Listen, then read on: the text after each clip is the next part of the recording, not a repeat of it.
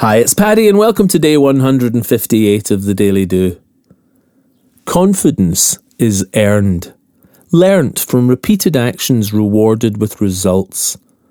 Confidence is the sculpture formed from your chisel blows of challenge, overcoming fears and finding that you're fine, pushing past resistance just one more time. Confidence is real, not wished for on a star. Confidence is you, knowing and doing exactly who you are. Confidence is pushing yourself to make it tough, but not unreachable demands that just confirm you're not enough. Faith in yourself is confidence, and you feed this with, yes, I did that. So conquer what fears in front of you. Fuel your confidence with fact.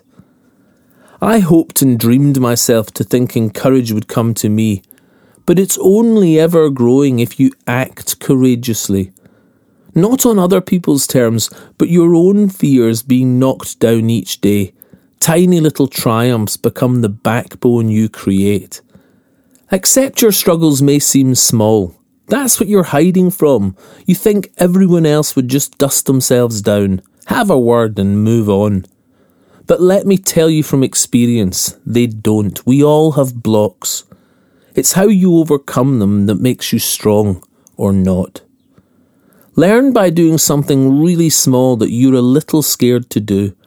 When it's done, that victory over fear becomes a part of you.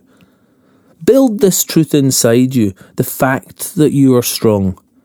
Through courageous little actions, you learn that action equals fear is gone. This is daily fabric stuff, the walking into a party alone, the speaking up in that group meeting, the answering the phone, the dropped guard to your partner that says, I'm lost, please help me, instead of hiding, hurting, trapped defiantly. This courage underlined in fact is saying no this time. This courage is the yes signing on the dotted line. This yes I can is courage written large in black and white, not wished or waited for, but earned and learnt from little fights, of daily actions over fear.